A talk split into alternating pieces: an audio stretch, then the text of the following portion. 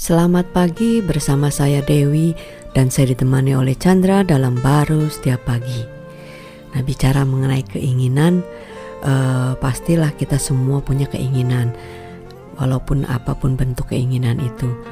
Kalau kita mendapatkannya keinginan kita, kita merasa wah hidup ini memang indah banget. Tapi kalau misalnya uh, kita nggak dapet, biasanya kita itu bahkan bisa menuntut yang lain gitu kan. Nah kita hidup kita itu penuh dengan keinginan-keinginan yang harus kita uh, capai semuanya ya. Namun sebenarnya nggak seperti itu sih ya caranya kita yang memandangnya.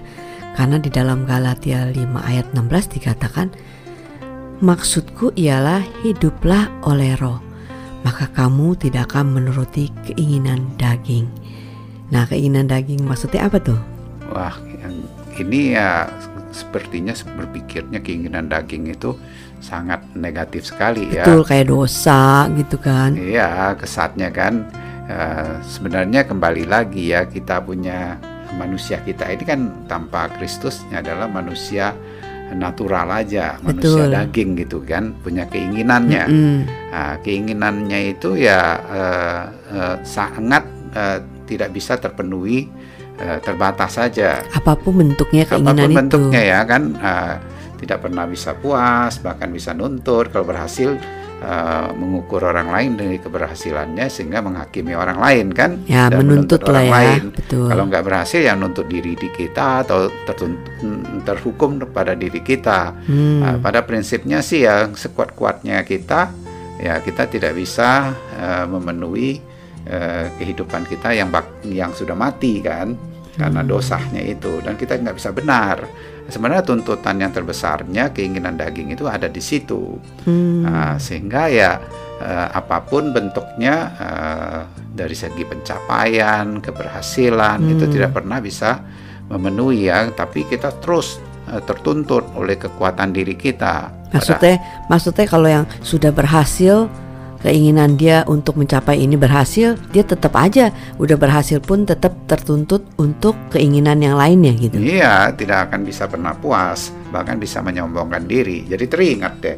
Ingat tuh Raja Nebukadnezar itu. iya, iya, iya, iya. Iya, dia berpikirnya, lihat nih, aku ini uh, seorang raja yang sudah di mana, mencapai luar biasa. Iya, itu seluruh dunia mengakui dia kan. Hmm. Dia bilang aku ini perkasa sekali gitu kan uh, dia nganggap dirinya tanpa Tuhan uh, pun bisa dia mencapai bisa mencapai semuanya keinginannya. ini keinginannya.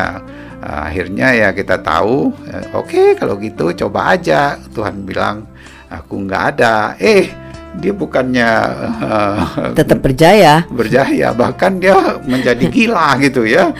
Cuma uh, dicuel sedikit aja kan uh, dia punya syarafnya. Kita bisa berfungsi itu kan karena Tuhan kan. Ya. nah, akhirnya dia menjadi seseorang yang uh, punya istana tapi tinggalnya di hutan belantara kena hujan gitu kan. Makan makan rumput. Nah, padahal dia punya makanannya mewah sekali. Ya sebenarnya bisa menikmati panggang lah apa saja yang dia inginkan pasti dapat gitu kan sebagai hmm. seorang raja. Eh wow. yang dimakan rumput-rumput begitu kan. Wow malang banget kan ya. Akhirnya kita tahu bahwa dia menyadari bahwa dia itu sangat terbatas sekali uh, manusianya sehingga uh, uh, itu uh, dia sadar dan dipulihkan oleh Tuhan. Nah, itu kan gambaran bahwa manusia itu keinginan dagingnya itu sangat terbatas dan tidak bisa terpenuhi hmm. kan. Uh, sehingga dia perlu adanya uh, penebusan Kristus. Betul. Nah, maka diberikanlah uh, kehidupan yang baru sehingga kita ketika kita ada keinginan uh, dalam hidup kita bukan berarti kita nggak terpenuhi, tapi kita melihat Kristus yang sudah memenuhi sehingga kita nggak tertuntut dan bahkan mempercayai Dia jauh melampaui hmm. seperti seorang anak kepada bapaknya yang baik, wow. yang mampu.